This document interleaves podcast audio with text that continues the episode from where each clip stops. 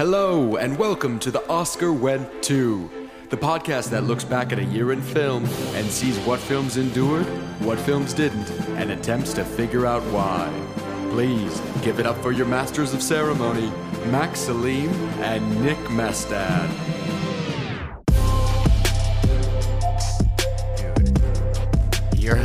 I feel like the, the the well, the podcast audience will will be aware of this one, but I feel like oftentimes like scheduling an episode release, it's often it can be very different for us, the hosts, to like the uh, otherwise the out, outside listeners.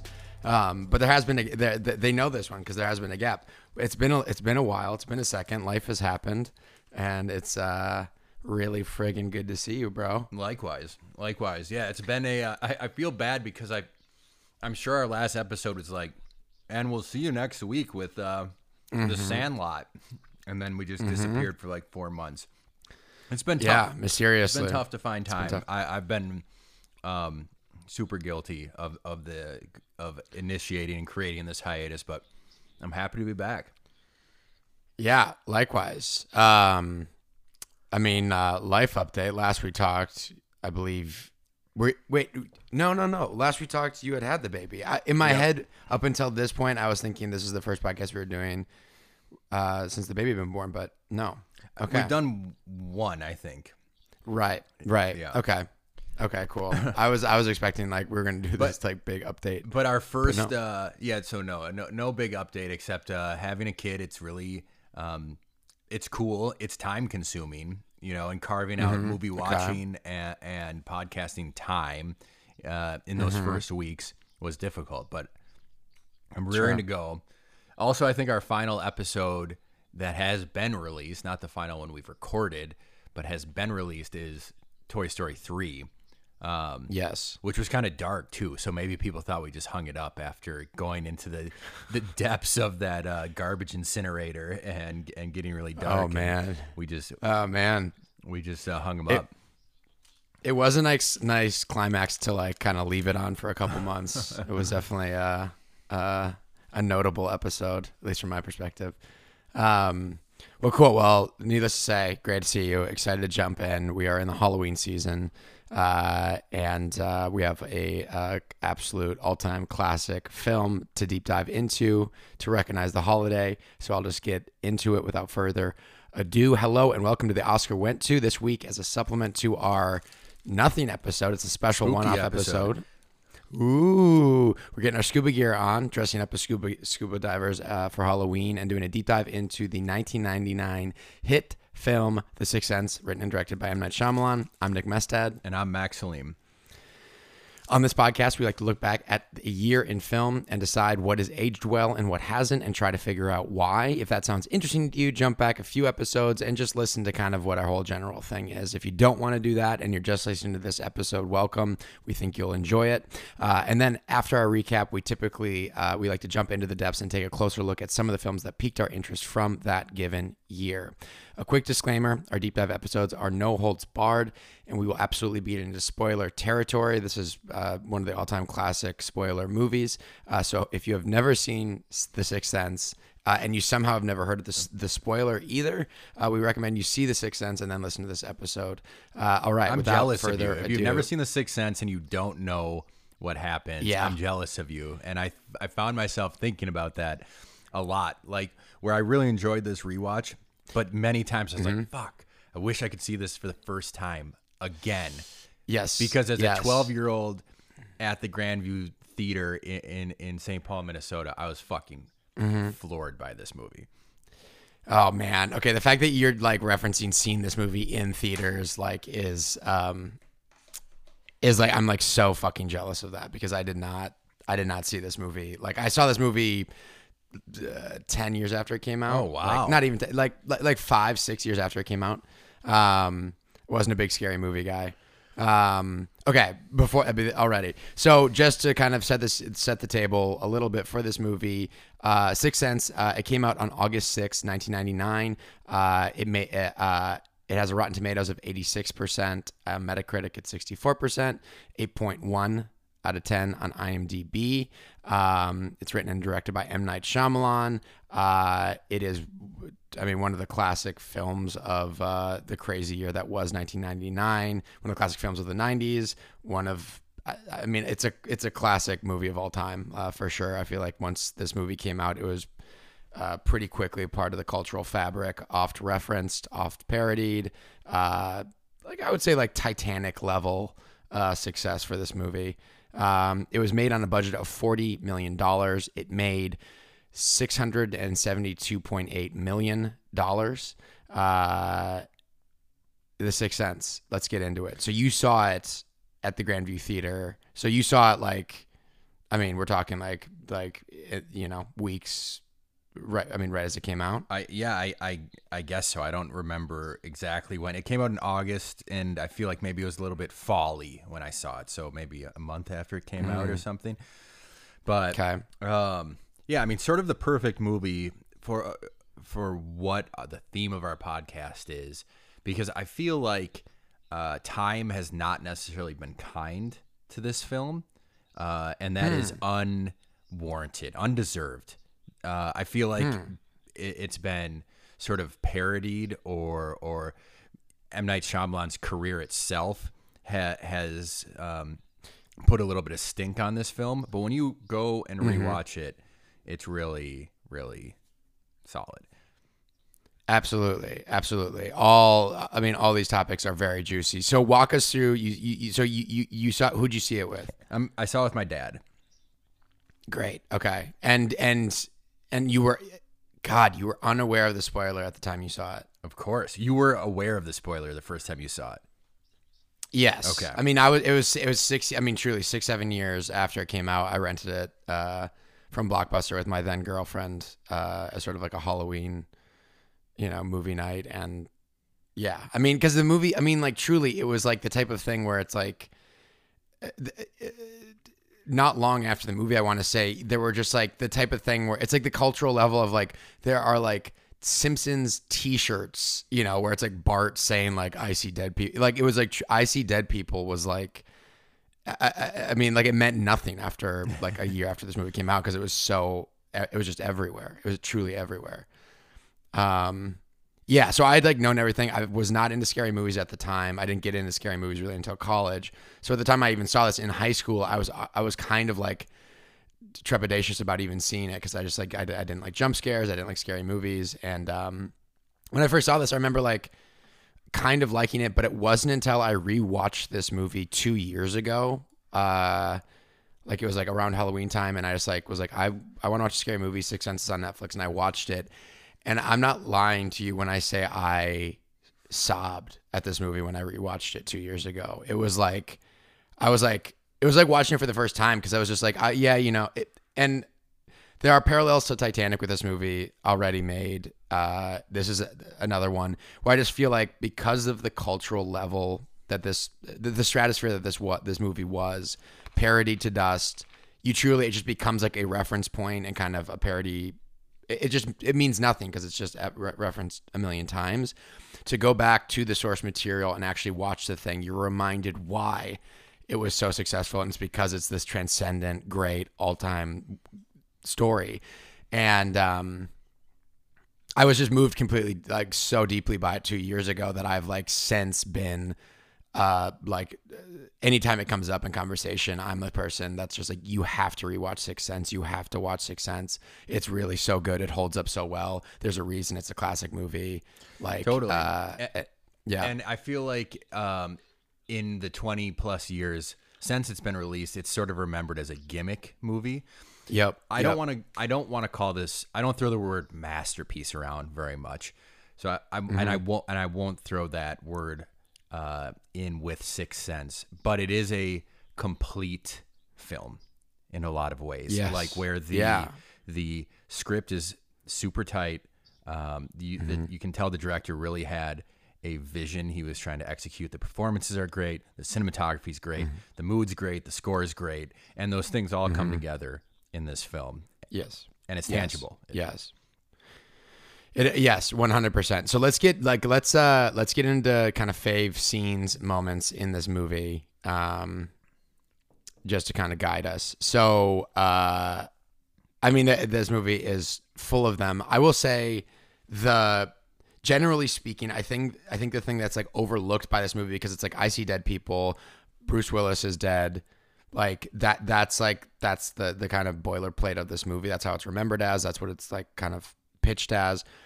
But this movie is like the, the actual jump scares of I mean the mood is what's kind of like unsettling about the movie and then like you do have like you know maybe like seven or eight actual really scary kind of like ghost jump scary things which don't come until like 45 minutes into the movie like once it's revealed in the movie that he sees dead people um this movie is like so like uh tender and it's like so raw I find where it's like Haley Joel Osment like talking with Bruce Willis, like their whole relationship, like Bruce Willis is so sad, and Haley Joel Osment is so tortured and um, burdened by this like gift or this this attribute.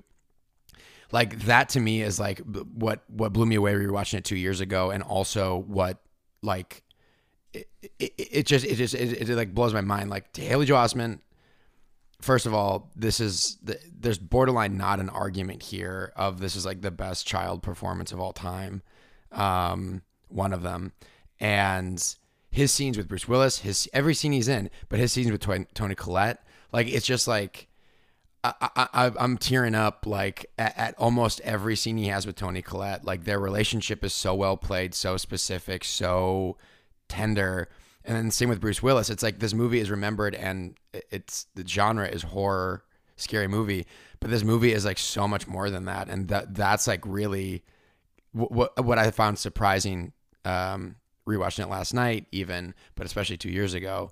Um, and so, and, yeah, go ahead. I mean, you're you're covering a lot of ground here. Uh, I know. Me, let I me try to catch up a little bit and say that yeah. this is a horror film, and it's fucking mm-hmm. scary. It's like, especially yes. when the first time I saw it, I was freaked out by this movie. But it does not fall back on horror devices. In some ways, it actually rejects those. And it's like, mm. it's a talkie basically. So when you say like it takes a while for like scary things to happen, you're right. There's only like maybe four or five scare like classically scary parts in this movie, in this two hour movie. But it's like, and when you say it's tender, I mean, every scene is essentially two people talking. There's not much like yeah action that happens, but yet it is very, very compelling and very effective. Mm-hmm. Yes, I uh, uh, very well put.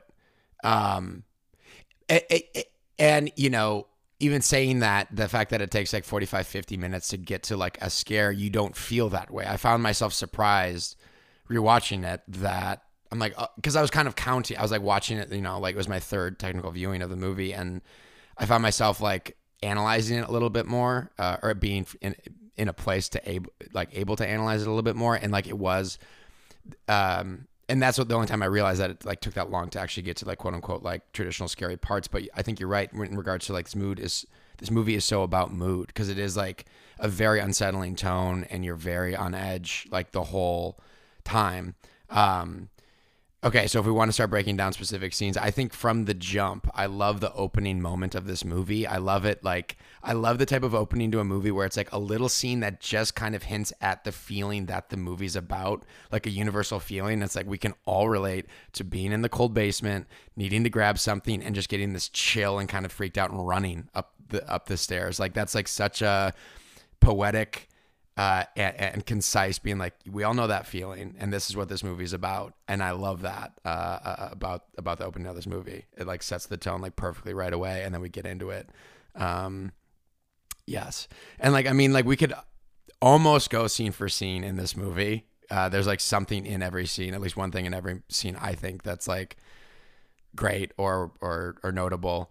Um, but even just like the the introduction to his character and we get like the the shot that's like of the framed plaque and his and her reflection in it is just like that's like kind of Spielbergian which was like a big um when this movie came out and in the in the in the months after like M. Night Shyamalan was like kind of like do we have our next Spielberg? Um, that was like a, a thing that was uh, thrown around, and I feel like is has since been lost in in the kind of trajectory that his career has taken since. But that was a thing, and you can see why watching this movie. Classic Donnie Wahlberg, unrecognizable Donnie Wahlberg. Unrecognizable. it took me like a few minutes of scrolling around to figure out. Okay, but, but but but hang on. As we're saying this, I realize I'm saying this is because like everybody says this, but now I'm realizing like where the fuck am I going to recognize Donnie Wahlberg from? Was he the one that was in um um um um New Kids on the Block? Yeah. Oh, okay. I mean, I was New Kids on the Block was like slightly before my time. Like my older cousin was super into them, but I only know them from like the New Kids on the Block slippers that she had. Oh, so, right. Yes.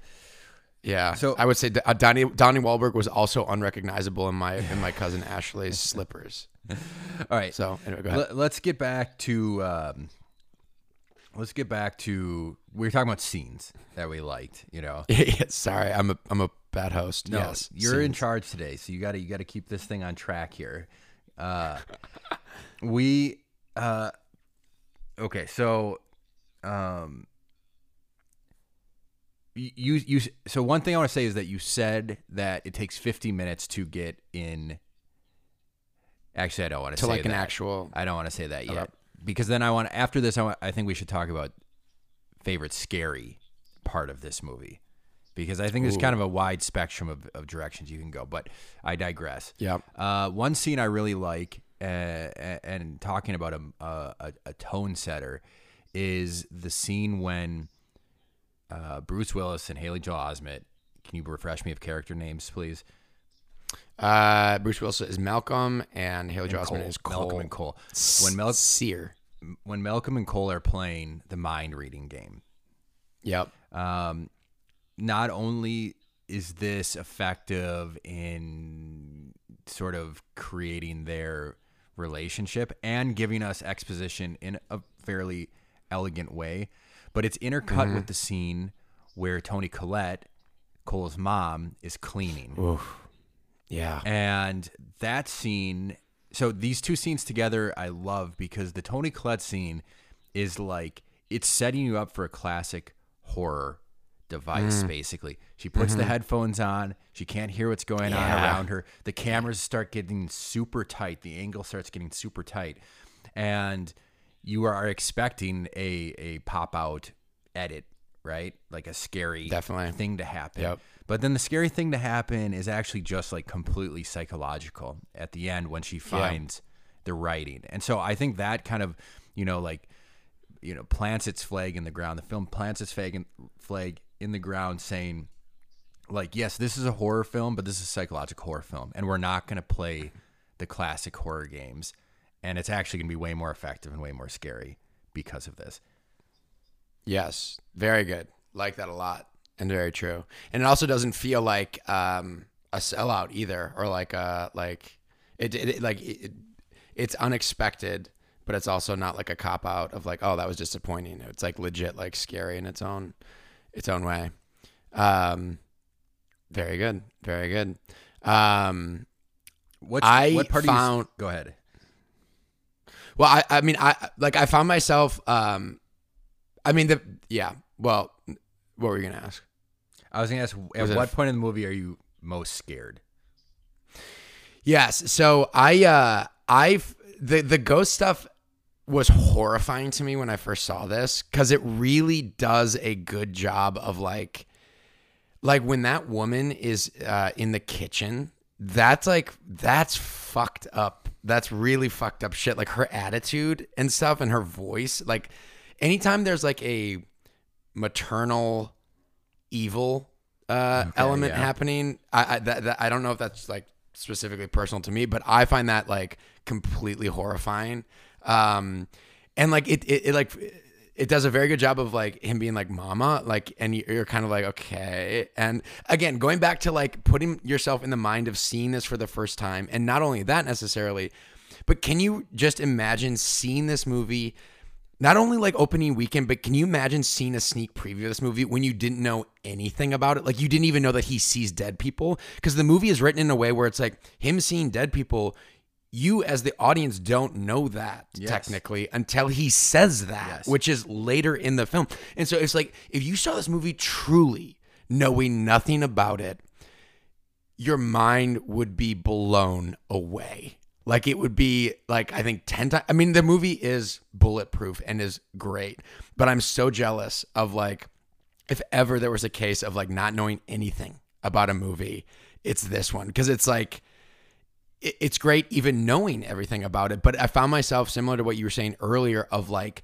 not only putting myself in the place of seeing this movie for the first time, but the, but like truly like knowing nothing about this movie. And so like when you get to the ghosts, when you get to the dead people, it's like and it does this like almost every dead person he sees where it's like you see someone and it's like you're not sure you think they're a real you think they're like a, a, a normal like living person. And then it's like they'll turn and reveal that they're dead. And it's like really like oh like really unnerving. And so with the the the maternal like the mom in the kitchen horrifying.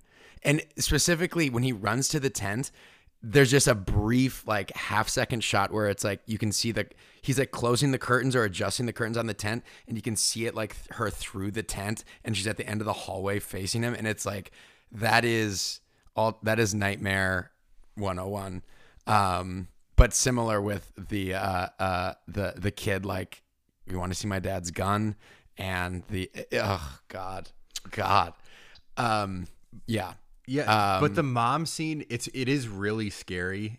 Uh, Uh-huh. but but it's like nothing even like scary happens in it. Nothing pops Right. out of a dark corner. There's no blood. It's just fucking. No.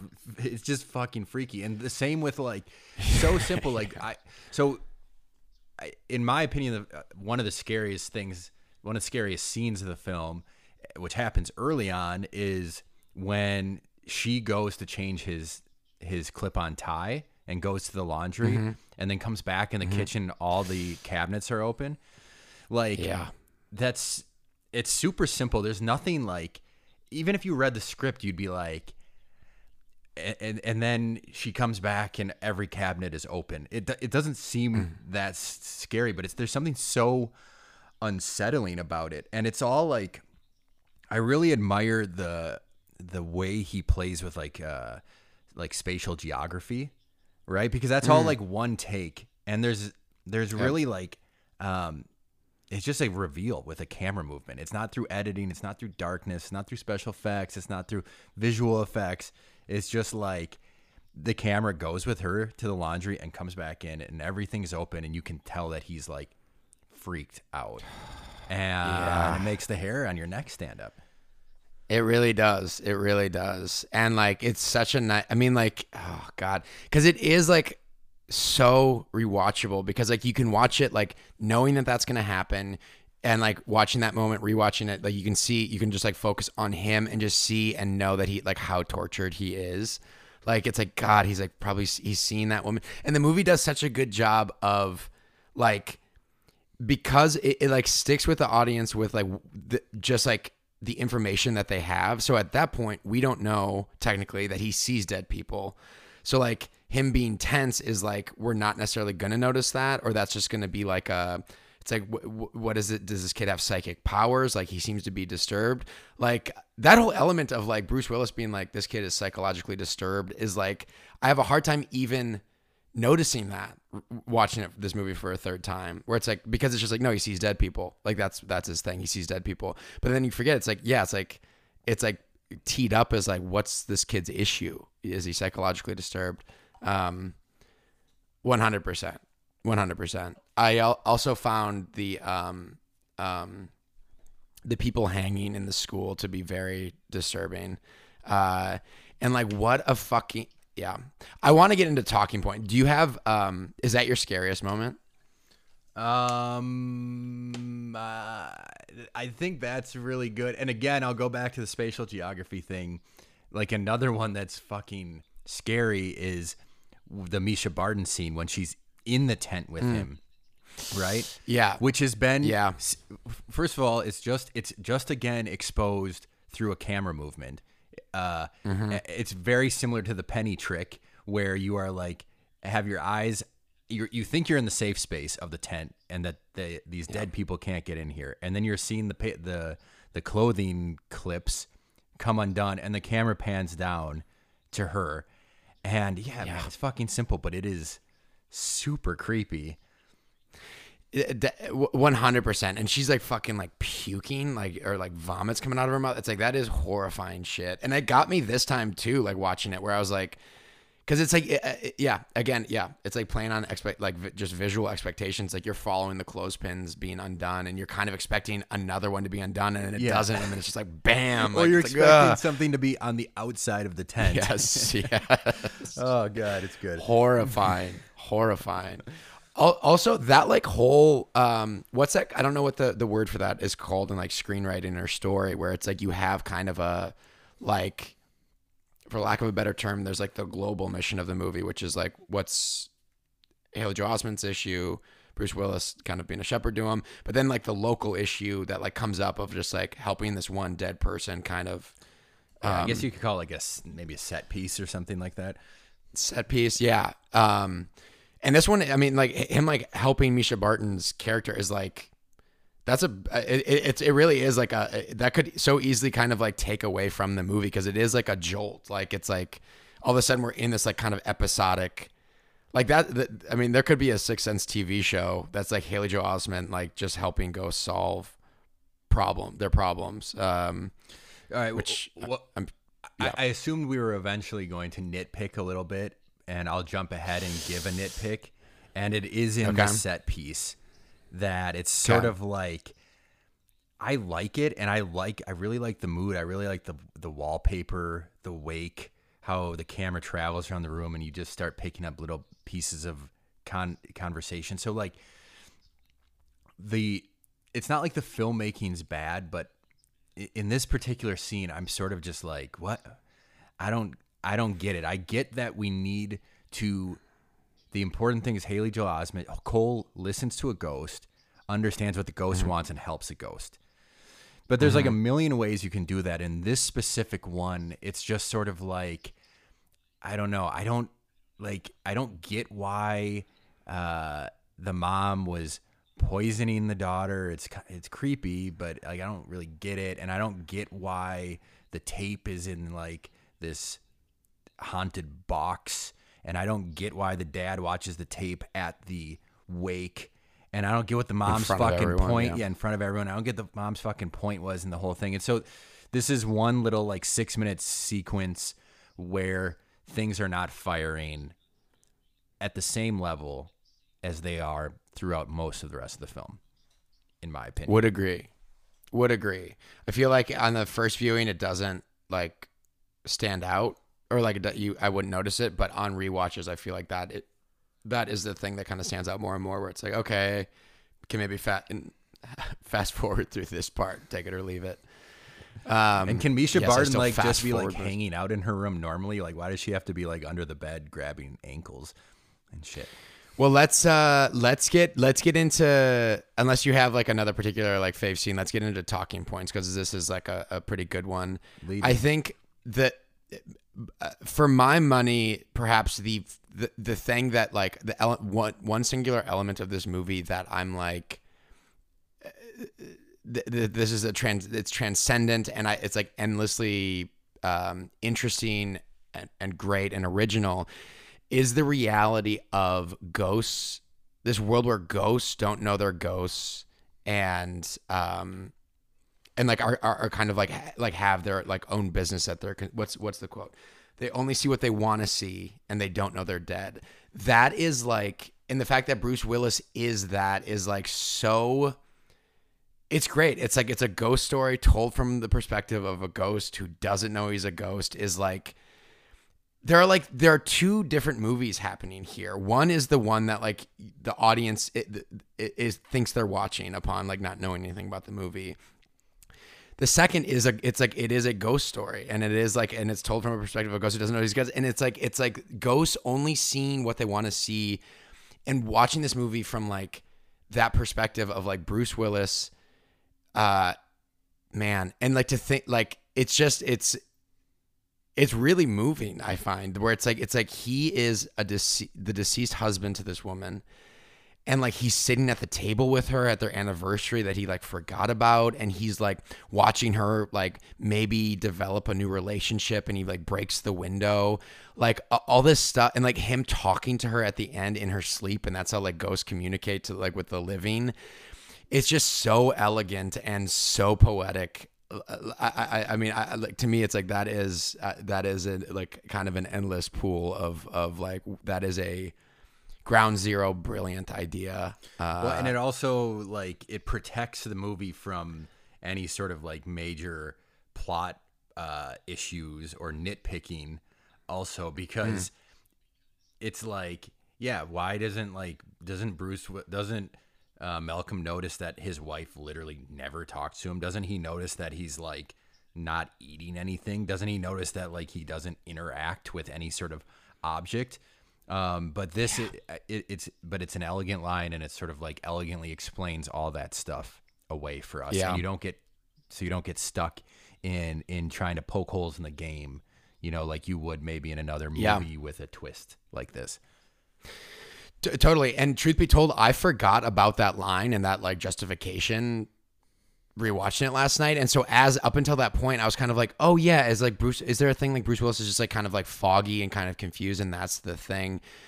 I don't know how I forgot that like justification, but like as soon as it came, I was like, God fucking damn it, that's brilliant. It's fucking brilliant, man. And like it's such a rich reality of like ghosts who don't they don't know they're ghosts Oh God, I, I fucking that love it, man. Yeah, and that that scene, I feel like that scene has been, you know, uh, parodied and cliched, and is in the oh, trailer, yeah. and um, that's it's right. Really problematic. Right. Um, for the the legacy of that scene, and so there's like a lot of like, you know, like I don't know, I see dead people, roll your eyes sort of reaction to it. But the the meat mm-hmm. the meat of that scene is like that's a great that's a great part of this movie when Haley mm-hmm. Joel Os when Cole explains, you know what he's inflicted with, and, and and Malcolm explains what he's inflicted with, and yeah, there's just something so um, you know, there's such like a it's like the first moment where you understand that Bruce Willis, Malcolm, is sort of freaked out by this kid, and there's like just like mm. a lot of subtlety in that whole in that whole part of the movie. Um, and that's one of my mm-hmm. favorite scenes. And I wish it could be in a vacuum away from from pop culture. Yeah, yeah, and I think I mean there's this weird drawing the Titanic parallel again. I also think it is like this. It, it is also a sign like when uh, when a scene becomes, I'll say, stratospherically iconic. It, it, the, the like collateral damage of that is that it like it it it its meaning is diluted or warped to the general public just like on a mass level just it because it com- becomes a like kind of a cheap reference.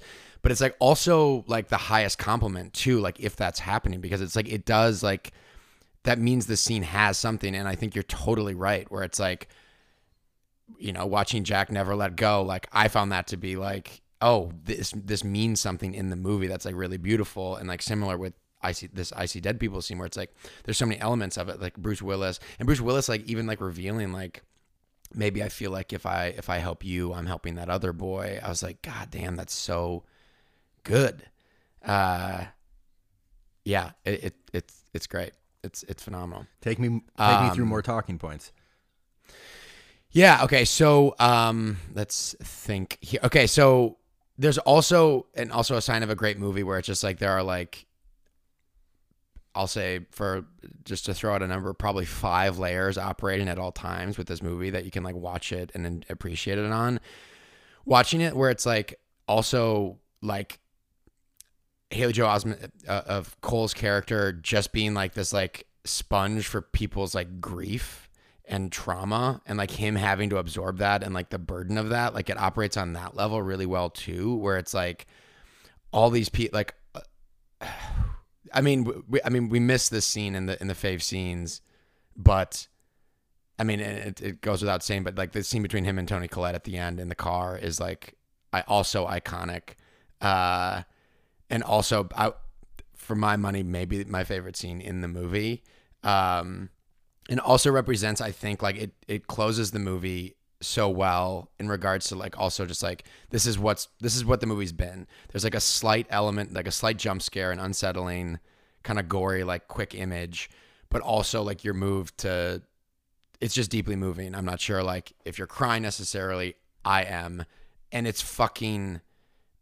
It's just beautiful, and like I think like the layer of this movie that I also really appreciated on is that like here's a boy it's like about grief it's about trauma and like it, it, it operates like I, I, truly like in recommending this movie to people I, I often I'm glad you said like this is a scary movie because it is but I truly kind of forget that because I think it's just like these other psychological just these really meaty um, interpretations of it are what I I see in this movie or I choose to see in this movie. Whereas like the scare, it's like yeah, take or leave the scares, they're great, but like for me, it's like this like the movie is so meaty and its like themes and like Haley Joel Osment being like a basically just like a martyr for like grief and trauma and just have, being like an eight year old who's just like tasked with that and burned burdened with that and walking around the earth with that is like again such a like on its own such a rich premise and such a rich character like if you were to write that sentence down it's like oh god this like has so much promise to it and like exploring this. And the fact that it's combined with like two other things that are fucking like fucking once in a generation brilliant did, ideas is just insane. Did you notice something happening with the light in that scene? Yes if it like the like oh, like the cloud going over the sun sort of effect. Yes. And i was thinking yeah. like okay that's that's pecu- like that's a yeah, that's a peculiar uh, decision to make. But then I thought, oh my god, we haven't seen the sunlight all movie. You know, we've leaned into this like dreary. It always mm. looks like it's about to rain in this particular mm.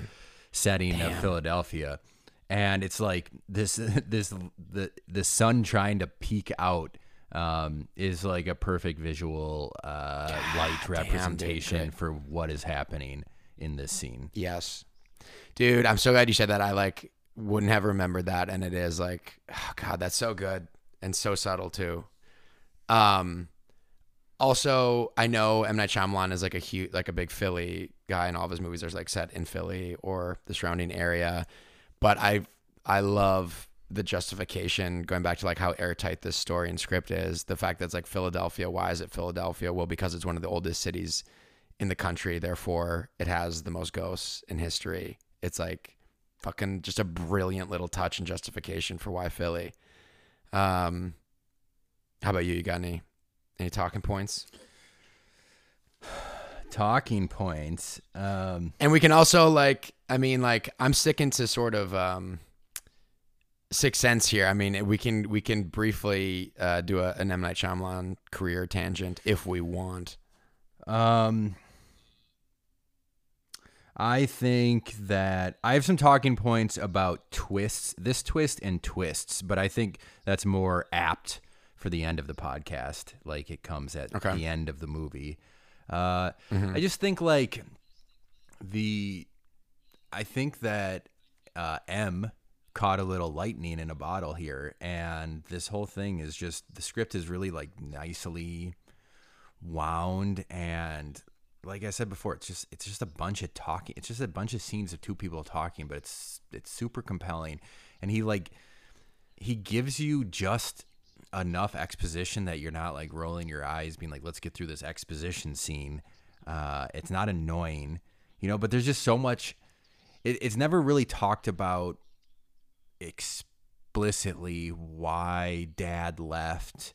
Uh, why mom died, how mom died, uh, how what mom and uh, her mother's relationship was like, uh, how old she was when she had the kid, uh, why they're the type of divorce family where everything is, um, you know, tough and money's tight, but they still have like this little puppy lying around and yeah. Like, there's all this just there's just so much substance there without being like leaning into these cliches or, or yeah beating you over the head with just fleshing characters out that you just like really feel like you like them. And that, I mean that that is like that is a uh, an essential part of telling a horror story. You know that like you need to quickly identify with these kids. Maybe not identify, but you need to quickly emp- empathize with these characters. And Yes. he does a really good job of doing that in, in an elegant way. Yeah, easy to overlook and such a good point. Also, like the puppy in this movie, like uh, uh, like rewatching it this time, I was like, I have no memory of this puppy, and it almost seems uh, inconsistent. Like, yeah, with like the context in their life and with the, and why is it a pu- like it's a puppy? Like they seem very used to this puppy. Um, Well, see, I Like for a puppy. I read it as like um, there's this mom who had this kid when she was way too young. The dad left. The kid is Mm-hmm. tortured. She can't. Uh, the kid can't be honest with her, and she doesn't. And she undoubtedly loves this kid to pieces, but Mm-hmm. doesn't know how to handle him. And I totally see yes. uh, two months before the movie started, uh, in one of his tortured, sad little phases, her bringing a puppy home, trying to make things better. You know, I I love that. That's beautiful. Uh, as we're talking, I will posit a different theory. The puppy is dead because does the mom does Toni Collette ever acknowledge this dog? I don't know. I don't know. Another I mean, another reason the to re- puppy's in this movie. the laundry and like interacting with the laundry. Where Bruce Willis doesn't interact with anything in this movie, you know, except the door Yeah. handle basically, and everything else is like his shit, like his papers. But I even noticed like really elegantly bec- when you know the twist that he doesn't Mm-hmm. when he sits down at the uh table at the Italian restaurant like Mm-hmm, he somehow does so without moving the chair at all yeah, he like slides in Yeah, nicely yeah, and yeah, uh, yeah, yeah. I forgot why God I was talking about this but That's good. No, yeah, because it's like it basically comes down to does the laundry move when the dog Exactly, is yes, uh, around there. Dude, I really like th- I really like this interpretation now though. Like how oh god. I mean, truly even like thinking about this now just briefly this is I mean, it's teed up. It, like you can make a, a, I I feel like a great television series, psychological, like thrilling television series, where it's like a boy who sees dead people with his dog, who's a who's a dead dog, but it's kind of his sidekick. cute, yeah. And they just like go around helping dead people resolve trauma. the seventh sense. The seventh sense, man. That's that that that that that pilot is has been, if not like shot and and made. It's it, the script is cut this there. I mean, part out like, let's write it yeah, again, man, we this is always spec. very fruitful for Yeah. like. so I have this idea. Um, one hundred percent. That's uh, a really good point, and I think like the um. Yes, what was I going to say? The, yeah, mm, yeah. Also, I mean, just like on like a filmmaking level, it just feels like everything is. I, I know we kind of already referenced this, but it's so elegant. Like even the birthday party scene, where the red balloon and red is like the motif of this movie. I feel like that was like a big. um little heavy handed for my you know like for my taste like a little like um i like having motifs like that but it's kind of like it feels like real 90s real hollywood uh Okay, yeah like uh kind of over the top. just like a little a little a little thick you know or it could be Yeah, yeah, yeah. you know maybe even, I I, can get that. I think just the door handle is the one that kills me because it's so out of place where everything else Yeah. you could kind of like nicely blend in. Justify. yeah Yeah, I really like Yeah. the dial of the tape recorder turning more and more red the louder it gets. Yeah, yeah, yeah, yeah. I mean, that's that's really really nice. Um, yeah, and like the red balloon like floating up to the top of the staircase, like that's. That, that, I mean, I, I I just find that like so poetic. Uh, I'm gonna stop saying poetic. it, I I- I liked it. I thought it was cool. Um, yeah. Also, the DVD for this movie, I felt like, along with The Matrix and Austin Powers International Man of Mystery, were like standard issue for like people of our generation. Um, like every friend had like, if not all three, at least one of those movies on DVD. Definitely. And I feel like the special special features of this movie. As I'm saying this, I realize I'm like regurgitating like borderline propaganda one of the special features where they break down like the, the the role of the color red in this movie, and I think it was like one of the first times I was like made aware of like motifs and like cinematography in like a articulate way, and therefore like I'm like this is like been playing on a loop in my mind for the past 20 years where it's like well if you look closely pay attention to the color red in the sixth sense You know what you the know? It, the the the red motif is a bit idiot's masterpiece for me. To to go back to a, a classic, uh, the Oscar went to term. Yeah, armchair cinematographer. yeah. Well, you know, yeah, that's like a dad at, at the dinner table. Anytime Sixth Sense comes up, that's the talking point. Absolutely. Um, well, real quick, I mean, I do want to talk just like if while we're on talking points about just like M Night Shyamalan because it's like, you know, say what you want about his now twenty plus year career which I disengaged with sort of after the village, not out of any sort of like conscious sort of like decision, but just like that I just did. Um, there's a reason, like going back to this movie, like this is he made an all-time classic movie on a writing, directing, story, acting level. Like it's just an, an absolute all-timer. Uh, and it's wild that like it's resulted in a very like hit or miss career but it's like he's had he's had some like great movies since, like very good movies since then um a lot of really bad ones and it's wild to me it's like if you forget about the sixth sense and forget about the greatness of this movie i feel like it's easy to forget why he's still and this isn't like the sixth sense isn't the sole reason he's still able to like you know fund and make a, a big budget movie but if it were, I, I think it's justified. Where it's like he's he's like hit just enough times where it's like since then where it's like yeah we can still we can still be doing this and it's like he's a very singular filmmaker um I, I feel like him becoming like the twist twist endings becoming kind of his like trademark is one of the cheaper results of of what you would hope for from the the, the maker behind a movie like this um but that being said I saw Old, his newest movie, this uh, like a, a, couple months ago, and it's the first movie of his I've seen since The Village, um, and it was bad. It was really bad. And uh, uh, watching Sixth Sense after having seen Old recently, it's it's it is surprising if you were to tell me or the audience of like what the film like the movies that he was going to put out uh, while they were like seeing Sixth Sense or after Sixth Sense, it is very surprising and it's weird. Uh, it's a strange trajectory. I don't know. I the, the talking point like that I would tell people is that like I had heard that like this the Sixth Sense went through something like forty drafts, like an absurd asinine amount of, uh, of drafts, which is like why it's like it, it is what it is, and also justifies like okay like that's why like his movies haven't been as good since, arguably, uh, is because like he just isn't held to that like 40 draft, uh, you know, ethic.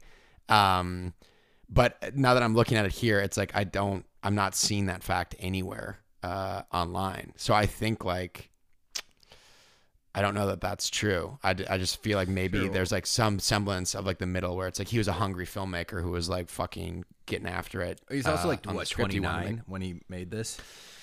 It's insane. And that's insane. We've either uh, talked about it at length on the podcast, or we've talked about it at length on one of our, um, one of our what do we call it? Like the graveyard of podcasts, like the five episodes we did that we never actually released because yeah, the R.I.P. Uh, because we had recording pro. I can't remember exactly what it was, but we were learning. We, we were talked learning. about. Uh, yeah, about some filmmakers get better as they have more experience, and some people like use their uh, hunger or their youthful exuberance or whatever it is the same way like a lot of songwriters can like write brilliant songs when they're 20 years old but once they are like successful better musicians have more money have more time to write songs et cetera, et cetera, cannot recapture that same magic. So it's like it's, this is not like a unprecedented um, phenomenon that that mm-hmm. he made a better film when he was younger. But I, I guess what what I see with him is that he always like tried to go back to make like a similar meal, but he just like never had anywhere close to the as good of ingredients, and Yeah. and and and then it became sort of tired. This this like not everything has to have a twist, and like yeah, I mean twists you have to do eh, in a certain way. You can't dedicate a whole film to set up a twist, right? Yeah. And I guess, I, do you want to segue into twist now, or do you want to talk about? Is there something? let's else? talk. Let's talk twist. Because no, let's talk about twist. This is organic and Yeah, so you can't do it. You you run into problems when your in, entire story is operating at a mechanism to eventually fulfill the twist you want to tell. And what's so great about this movie is that it isn't doing that, and that's what is that what ma- that's what makes the twist so good. You cut the the movie's over. If the movie's over after the scene in the car, end credits, you're like, that movie's great. You know, like Yeah. you don't need Yep, the yep. twist to, to to justify the whole story. And I think some of his other films, and I'm not some M Night historian, but uh, yeah, some of it, some of it of his other films are more twist focused, I guess. Yeah, Like no, absolutely. I think, yeah, which I will say I really liked The Village. I haven't seen it in a long time, but I saw it twice in theaters, and I I think Village gets a bad rap uh, if we ever do it in the on the podcast. I uh, I don't have a lot to say about it other than that I like it, and I think it was it was its its um, uh, problem was that it was uh, marketed uh, incorrectly. Okay. Um, but uh, that's neither here nor there. Let's uh, quickly move on to splitting hairs. I Wait, okay. twists. Twist. We're not. Twist. Are you No, done bring with it on. You have nothing else to say about this twist? I mean, um, the twist is great. I think like you're you're you are totally right. Where it's like the, it is like it is wild. Where it's like the movie operates without the twist, and it's still a very very very good and satisfying movie. And the twist is like you got to be fucking kidding me.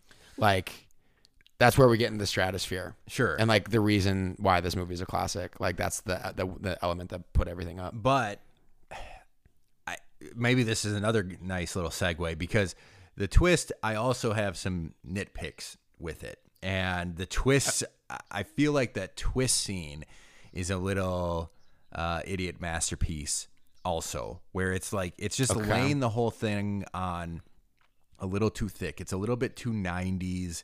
It's a little bit too many flashbacks, a little too, too over explained. And Yep. I think it would be much more elegant, and this is a word we're using a lot with this movie, but this is an elegant movie. It's probably one of the most elegant horror films Yeah. made. It's a ballet. and Yeah. and but here, let me pitch a different ending to you. Okay. Ooh, I like this. Bring it on. Like, Okay. So maybe you change the editing a little bit where there's the car scene and then him and Malcolm and Cole are saying goodbye after the school play, right? Okay. And Yeah. then uh, he goes back. Uh, Malcolm goes outside and he's been wearing the same fucking clothes all movie. Did you notice this? Yeah. Yes, I did halfway And through. Yes. The sun yes. comes out for the first time and Mm-hmm. he takes off his jacket and walks away from camera. And then you see like the blood still on the back of his shirt, Oh. like pooling up. End credits. I'm gonna need a moment with that. I'm gonna need a moment with that because that. I mean that. I mean hearing that as an alt pitch, it it like floors me. But also, that's a very specific. Like, does that actually work and need no other explanation in a big budget movie? Uh, fuck, fuck, big budget. D- does that actually work as a complete? And do we get the car scene with him and the mom after that? Uh, well, I don't know how, however you want to do it. Yeah, you could do that. You could do it that way. Man, So it, just, just so you're like, but but, the but but but he go ahead. Yeah, yeah. I was. I mean, just thinking out loud. It, like he, it, you, you know, we don't get any of him. Then it's sort of up in the air. It's like, did he know he was a ghost? But I guess it's like no, it's like you would you would realize that like based on the rules of the movie, he didn't know he was a ghost, but you just wouldn't realize it at that particular moment. That is very elegant. That is shocking. That is fucking. And instead of going like, and he was dead the whole time, it's more like, yeah, wait, huh? yeah, But no, wait, he definitely talked to the. Wait, no, he didn't talk to the mom. And like to just let this whole thing unfold a little bit more organically. yeah, yeah. I mean, as we're talking about this, the way that it, the the the the um, twist is revealed is very Hollywood. Like it is very over the top. It is very spoon fed. It is like to me, it's like it's probably a producer note. Is like my guess. Like it's a producer note. Like you need to like spell this the fuck out and walk the audience through this and that it is really clunky. And like watching it now, it is like, ooh, like that is like I didn't remember there being flashbacks, Yeah. like in the reveal, and that is like really cheesy And flashback like, over the top. voiceovers too, you know, like Ah, that's right. Yeah. Yes, I mean like, but plain devil's advocate is that because it was so spoon fed and spelled out that that that doesn't hold up at, very well at all. But is it without that spoon fed twist? Is the movie as successful and like culturally impactful as it was? I don't know. I don't know. I don't know. I don't know. Fuck. I really don't know. And I'm not saying that in a fucking like in a fucking passive like it, it, it's not. I mean that I genuinely don't know because like yeah, that that is a more elegant way of putting it. Also, I mean, being nitpicky to that, like we as the aud- yeah, we as the audience haven't seen the like did we we didn't see exactly where he was shot. We didn't see the pool of blood on the back of his back until like the flashbacks and the, and the twist ending. So that's even more deduction that we have to do. And like yeah, I don't know. I don't know. But you're telling I mean, me I agree- you'd be like you'd sit there and you'd be like, I don't I don't get it. Did is he I, is he I like to think again? no no no no no. something? no I, I- no no no. I, I I mean I would understand that. I feel like general audiences like truly like everybody everybody like dug this movie. Like I don't know that it has that reach if it's like a more elegant if it was a more elegant way. I don't know. I don't know. You don't It- so look look here here's what I agree with is that it could have been done more elegantly how how that reveal is you have a you you you propose a very good alternative. My hesitancy is i don't know. It, it needs to be explored a little bit more but i but i but i do like because even at. and go back to my original point about twists and why this is a good twist even if you don't get it it's still a good movie like a really really good movie. Yeah. Yeah yeah yeah yeah. But fuck. we'll- yeah it's just also it's confusing too because the twist and the whole like like you know kind of like eyes wide like huh? Flashback. Huh? Flashback is itself so iconic at this point. Um him backing into like the wall like s- some slow motion surely in there. Go on. Yeah. Yeah. No i mean it's like because it's like now it's like that itself is so iconic that it's hard to like be like you know can it be different yes it can. It can definitely be more elegant. Yeah. I don't know. But um that leads us organically quickly into splitting hairs uh, if you have any more. I've gone over mine. I'm with you on the uh the sort of set piece mischa barton uh problem solve is like a little like clunky and the flashback is cheesy although i will say i i it, it's like kind of come full circle the cheesiness to being like because it is so iconic i don't mind it but i was shocked upon this rewatch of like oh i don't remember there being flashbacks um Um, Yeah. yeah. Splitting hairs. I think final one is don't like the slow motion. They do it a few different times, and it feels just like Yeah. so like over dramatic. Uh, yeah her pulling him out of like the cupboard yeah, yeah Just I think it's all it's all it's all working without that. Um, mm-hmm mm-hmm and then yeah, MVP.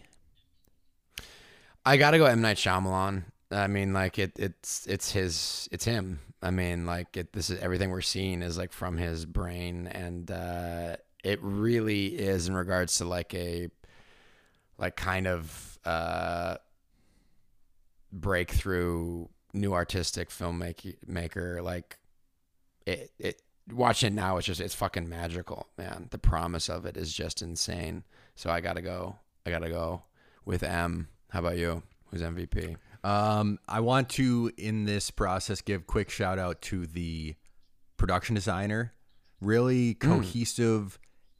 So the production designer is like you know basically eh, creating the design, the visual look of the production, what is being captured on on camera, and like just really nice, cohesive. A lot of this is taking place interiors, um, but it's working in a, in a nice way. And I really a lot. I love the wallpaper. I love the like sort of like I don't know worn walls in their apartment and just like the stains and like it's nice. Uh, also, quick shout out to Bruce Willis, who I don't. He does not strike me as someone who even like cares about acting. you know, like can you imagine him like taking notes or like going to like actor class? yeah okay kid yeah yeah absolutely But like the flippancy works perfectly for this movie because he just needs to be like uh he needs to be like an observer a- and these things need to happen around him. Uh, on that note, the you know the I see dead people iconic scene. I was struck when oof, when Haley Joel Osment. He's like, "How do you know I'm sad?" And he says, "Your eyes tell me." It's just like fucking Christ. But wa- watching uh, Bruce Willis in that scene, it's like, oh yeah, like his like his eyes are like he's really He's like, great he's in that sad. scene. He's great, and Oh, you start to you get the first just like, and I think I'm repeating myself, but you get the first just split second of him of you being like, he needs to get rid of this client. You know, he can't handle this client. He thinks Mm. he's crazy. You know, um, and it's just like this, like God. just this tiny. So I, I, I obviously Toni Coll- Collette is great, nominated for an Oscar. Haley Joel Osment, great, nominated for an Oscar. Bruce Willis, I think you know he gets kind of tossed aside a little bit when you talk about the good performances in this movie, but he's really He's perfect great. for it. My MVP though, not a hot take. Haley Joel Osment. If this, I mean, this could go so wrong Yeah. so quickly Yeah. with a uh, less uh, yeah tender performance from the kid. You know, if the kid just went over the top too much, the whole thing. I'm not saying it falls apart, but it's not. Uh, it, it it doesn't have its place in the zeitgeist like it does. One hundred percent. Great, great point. And what a crazy thing! I was also like watching this movie, reminded of like how fucking great he is in Forrest Gump as well. And it's like a crazy. The, the, concept of a child actor like a, a, a like all-time like great child actor is like a really it, that's a crazy concept where it's just like if we're looking at a big picture it's like the thing I'll, I'll use this language. The thing you were put on earth to do, you could only do from your earliest years for about 15 years. And like I like and I don't even know if that's true for him. I love like I love the idea of like maybe I don't know if he's I I think he's still acting. I think he's like returned to acting or took a break and has returned. I think. I hope he has like a, a great movie great movies left. But if this is all he's done, if this is his legacy, you know, and and and uh, the way it's looking at is that it will be, that's a really wild concept. That's a really wild thing because it is like there is a sadness to that, but then like thinking about it, it's like what a gift that he like gave to like to to the world. Like it, he really is. Like I'm like you know watching this movie, I'm like could tear up almost at every scene that he's in. He just plays it so well, and you just like want to hug this kid. Like he's just tortured, and it's so moving. He really is phenomenal. Um yeah, child actors, crazy. Also, just how crazy how few of them make it to the other side. Even if they even if they even want Yeah. to, who knows how many of Yeah. them don't make it to the other side because they're like, fuck it. Um, Are you d- real quick? Are you defining other side as a, a like an adult acting career, Yes. or just like got you? Okay, yeah, yeah. especially boys, especially boys, especially boys. It seems like Hmm. there's a few girls with like who. Give me some examples here. Uh, we got um, Dakota, Dakota Fanning, Fanning. yeah, Uh, Anna Uh, Paquin. Uh, Anna Paquin for sure. Um, but- Kirsten Dunst, Kirsten Dunst, yeah. yeah. less so with boys. I feel like they have a harder time getting out of puberty unscathed. That's interesting. That's interesting. Yeah. I feel like there's a lot more tattoos with the the boy male actors. Definitely. child actors. Yeah, I mean, yeah, that's like, uh, yeah, yeah. It's a, that's a, that's a, it's a crazy, that's a crazy little world that I know very little about, but like, gotta be just. Who's your. LVP? Um. Ooh. Uh. And that stands for most lovable player. Jk. Um. LVP is probably Fudge. I mean, you got one. I think the the um the guy moving in on his wife is I mean it's surely by design that he like sucks as a dude and he is like dressed terribly Yeah. and yeah Yeah. he's uh he's like such a dweeb um so Yeah. that's surely by design but I was just like who the fuck is this guy Yeah, yeah. That's uh that's real. I will say um I don't know at least valuable isn't coming to mind. I will say I was uh laughing out loud uh in a way that felt very intentional when they cut to the cough syrup commercial. Completely forgot about this and so good. Yeah, and just like a, a point in the movie where you need a little levity, you need just like a little break, you know, from Sure. the onslaught Yeah. of of just creepiness. Um, so Yeah. that, that was nice device, nice nice placement of that, so good. So good. but still kind of creepy with like Uh, the screen grain over it. Yeah. Yeah, yeah, yeah. Yeah. Movies perfect. I mean, as perfect as movies can be, I feel like this is uh is Pacing's of really good. That's something else I'm gonna say. Um, Yeah. Yeah. Pacing of the story. So, yeah, let me. Uh, Yeah. Do you have anything else? Any other? No, I mean, I was I, I was gonna say with the, it's been so long. well, legacy. Yeah, legacy is the other thing, but we kind of already talked about that. I mean, I feel like, uh, I mean, uh, I mean, what what uh, what can we say that hasn't been said about this movie's legacy? I mean, sure. Oh, LVP is the font of the poster. Makes it look very cheap. I think. Fuck, man. We could do a whole podcast about the Sixth Sense poster. I remember, like, God damn, dude. I remember seeing this because the one that's like the vertically list, the vertical Of the list of the senses, numbers of yeah. like the senses, and then the Sixth Sense is like him walking out of the six. I remember seeing that behind the the ticket counter at the Rosemount Marcus Theater growing up. Um, God, that's good. I like that. The sixth. totally. It is wild the power of the, the power that posters have over um um like the the branding of a movie because it's like that is like what I remember but when you actually watch the movie itself that like supersedes the movie like like the poster Sure, itself yeah. like for this it's like this is that that's like I remember this font where it's like when you watch the movie that's not the font also while we're talking about fonts real quick uh the opening credits to this movie where the the um characters of the font are kind of like slightly yeah. expanding as we get them. Uh, I will say, and this is not a joke, although it sounds like one, is old has also really good uh, or unique opening credits that are very similar. Uh, that is evocative of like early 80s like family dramas i want to say like there's like an ordinary people sort of like font and feeling to that. And so watching this i was like reminded of like oh yeah i remember i like was kind of captivated by the old opening credits and forgot about that. Uh and i haven't seen enough m. Night Shyamalan movies uh in, in in the past two decades to kind of like pin that but i would venture to guess that uh most of his movies probably have uh that element of like kind of interesting intentional uh, thoughtful opening credits, which I really dig. Um, cool.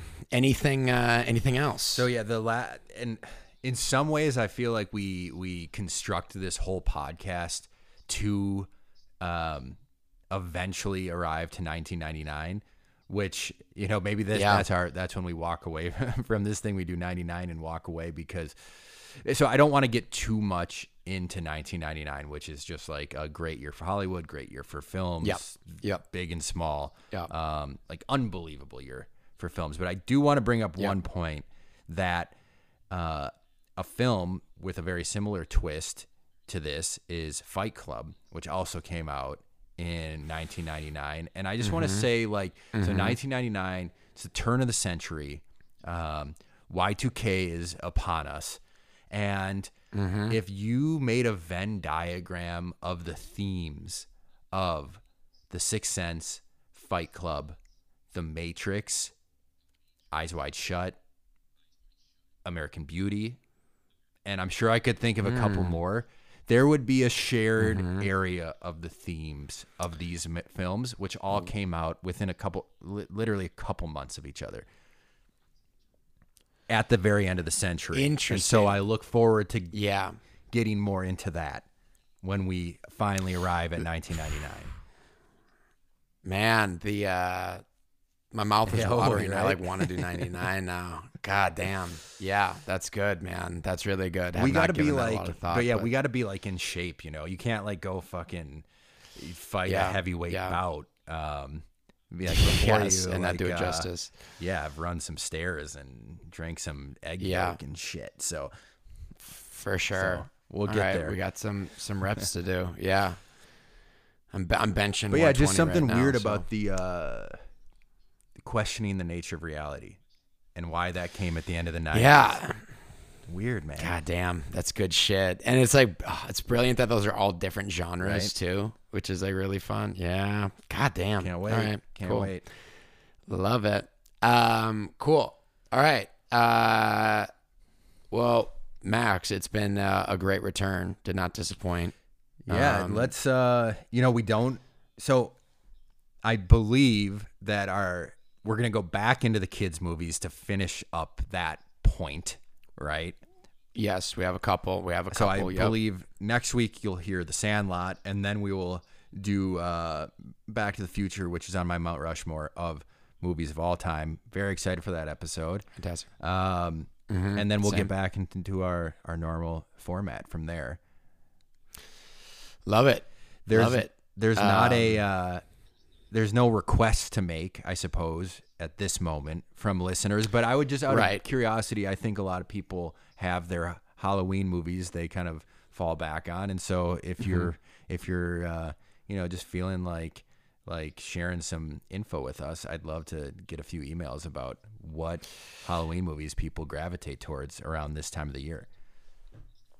Absolutely. And I, I referenced this earlier and didn't return to the point, but uh, as someone who aggressively avoided scary movies growing up and then was turned on to them in college and then like progressively more so, I uh, every time like October, September, October, like the second uh, September 1st hits, I'm like, gotta be seeing some new scary right. movies. Um, so any any recommendations people have is appreciated.